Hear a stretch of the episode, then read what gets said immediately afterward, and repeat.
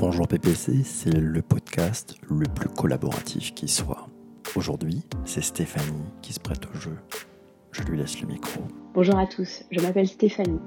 Steph Gérifo sur Twitter. Et j'ai la chance de faire partie de la rédac de Bonjour PPC, le seul podcast collaboratif. Oh et puis non, pas d'étiquette à mettre sur ce podcast. Il faut l'écouter pour comprendre. Puisque l'on parle de collaboratif, j'ai choisi de vous faire entendre ou réentendre l'épisode numéro 97 de Bonjour PPC sur le thème du BIM. Mais qu'est-ce que le BIM Une onomatopée?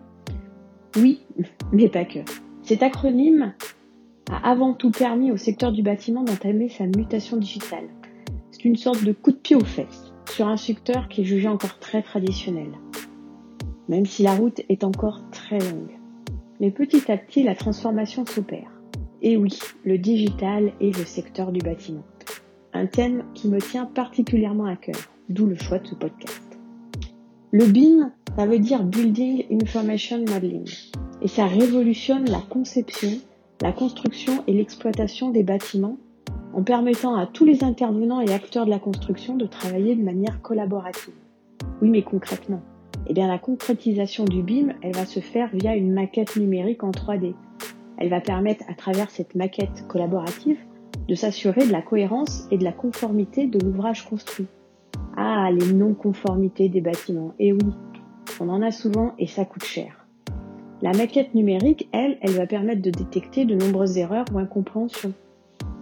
Comme par exemple la gaine du chauffagiste qui va rencontrer une poutre. C'est quand même mieux de le savoir avant, non? En gros, ce process collaboratif, il va permettre d'améliorer la prise de décision et les performances tout au long du cycle de vie des projets de construction. Alors, le BIM, est-ce qu'il réduit les coûts des projets de construction, justement? Est-ce qu'il a un impact sur la créativité des architectes? Est-ce qu'il prend le pas sur l'expertise du maître d'ouvrage? Est-ce qu'il a un impact aussi sur le travail des petits artisans? Bah oui. Est-ce que ces petits artisans, ils seraient pas un peu laissés de côté sur cette transformation numérique? Est-ce que le BIM s'intéresse aussi à la déconstruction des ouvrages? Quels sont les process et les livrables dans un projet BIM? Et les BIM managers, qu'est-ce que c'est? Oulala, attendez, trop de questions. Alors je crois, si vous avez ces questions, ou pas d'ailleurs, il faut que vous réécoutiez l'épisode 97 du 7 février dernier. Allez à tous, bon podcast, je retourne à mes travaux.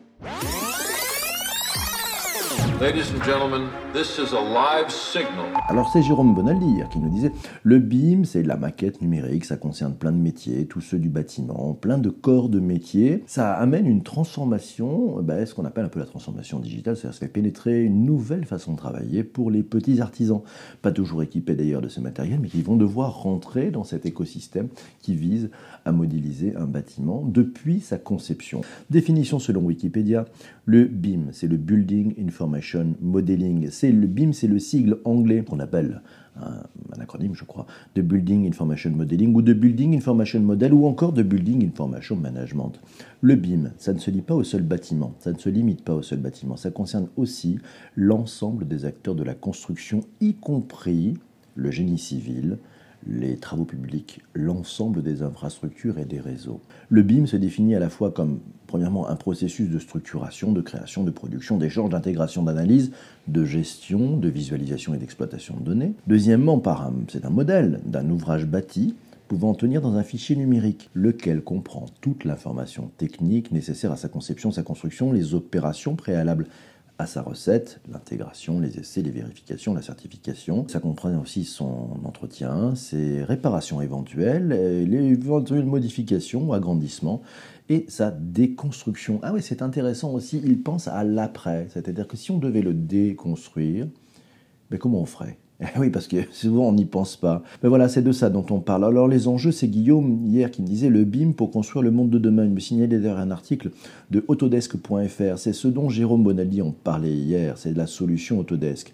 Le BIM, ça permet aussi d'améliorer la prise de décision et les performances tout au long du cycle de vie des projets de construction. Intéressant d'ailleurs de penser qu'ils bah, intègrent aussi le fait de pouvoir faire de la déconstruction. Une récente étude du cabinet Boston Consulting Group, et oui, c'est Isabelle qui nous signale ce, le BIM, un tournant inévitable pour le marché du bâtiment, du BTP et de l'efficacité énergétique. Ça vient de chez batiweb.com. Je vous mettrai, c'est promis, je le fais tout le temps, les liens de notes d'épisode, vous les retrouvez dans les différentes plateformes de podcast. Vous pouvez aller sous le podcast et vous verrez.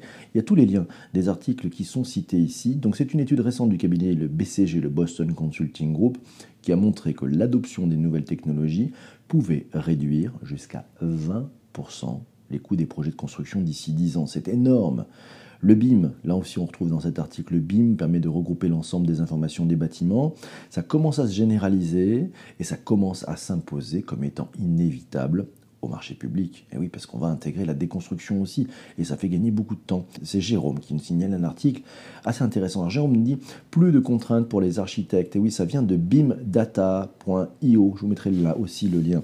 Dans la transition digitale, me dit Jérôme, dans la transition digitale des architectes, le premier frein évoqué, c'est la lourdeur des processus de BIM. Il bride paraît-il, semble-t-il, l'efficacité des architectes. C'est peut-être cette nouvelle responsabilité vis à -vis de la qualité de la maquette, vis-à-vis de la qualité de la maquette numérique qui est souvent vue comme une atteinte à la créativité des architectes. Très tôt dans le projet, les architectes doivent d'abord renseigner de nombreuses données techniques, les matières, les normes notamment. Et puis pour certains architectes, leur pratique évolue ainsi vers un métier plus technique, encadré par les logiciels de modélisation et les contraintes du projet. En réalité, me dit Jérôme, si les logiciels et les processus BIM encadrent le travail des architectes, il reste des outils au service de leur métier. Oui, et c'est vrai. Dernier point, les nouvelles procédures mises en place peuvent paraître contraignantes, mais il ne s'agit que de la formalisation d'une pratique de collaboration déjà bien ancrée dans les mœurs.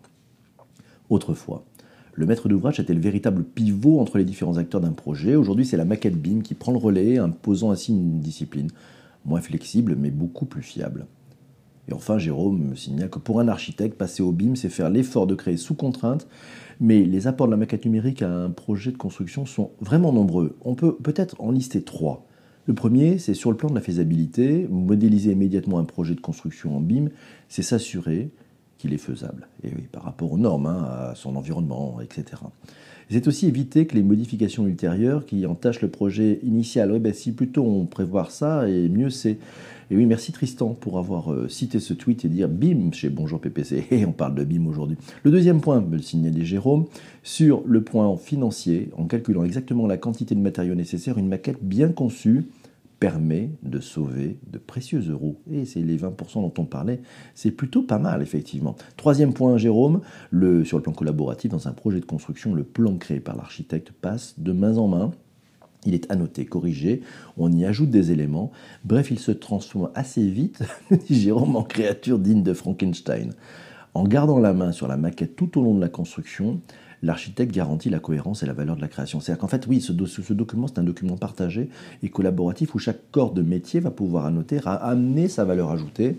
Et c'est donc euh, formidable, c'est-à-dire que c'est une co-création entre les différents corps de métier. Corinne nous a dit qu'elle avait rendez-vous avec le BIM, on va en parler.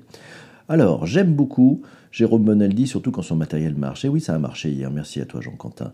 Merci de l'info. Formidable. On continue. Le BIM, c'est la contraction. Alors, c'est CBG GVA qui nous dit la contraction pour Building Information Modeling ou Building Information Management ou Building Information Model, CBG. C'est Yann qui nous dit le BIM, c'est certes inévitable, mais il faut au préalable que la transformation numérique s'opère sur les artisans TPE, et TPE. oui, il a raison, Yann. C'est-à-dire que c'est même la grosse, grosse, grosse transformation. C'est-à-dire que tous les petits corps, imaginez un maçon, un maçon, il n'a pas forcément tout l'équipement euh, technologique pour pouvoir annoter, amener au BIM. Donc il va falloir qu'il investisse, il va falloir aussi l'aider.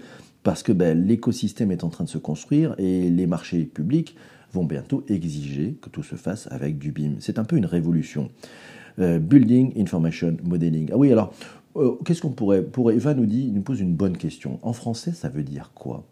Ben moi, on pourrait dire c'est finalement c'est la construction d'un bâtiment grâce à une maquette numérique partagée, permettant à chaque corps de métier du début à la fin du projet, bah, d'amener leur valeur ajoutée, d'amener leurs aspects techniques et de s'assurer qu'il y a bien une conformité du bâtiment qu'on est en train de construire. Mais ça va plus loin, tel qu'on le disait Eva. Il faut aussi intégrer dans le BIM la capacité à déconstruire le bâtiment. Et puis ça va jouer aussi sur toute sa maintenance. Ça va jouer aussi sur le fait que s'il y a des endroits qui sont abîmés, il va falloir réparer. On aura une vision beaucoup plus claire de là où il faut aller de quelles sont les parties prenantes qui sont en charge de ces différents sujets, ça change tout. Définir une maquette, oui, c'est difficile.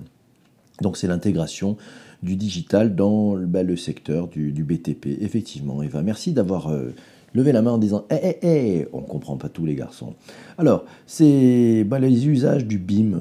J'ai trouvé un article. Euh, les usages de la méthode BIM, c'est un outil de communication. Ça se trouve sur flores-amo.fr. Je vous donnerai là aussi les liens dans le note de bas d'épisode.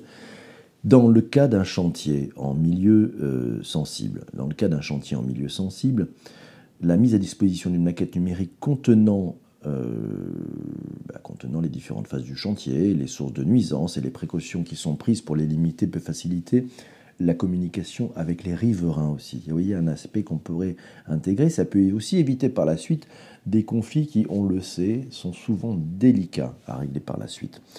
Comment le BIM intègre ces données géométriques et alphanumériques? Cette visite n'est pas seulement une promenade virtuelle, mais c'est un parcours didactique qui permet de présenter complètement le projet lors d'un jury ou d'un concours par exemple. À suivre sur flores-amo.fr.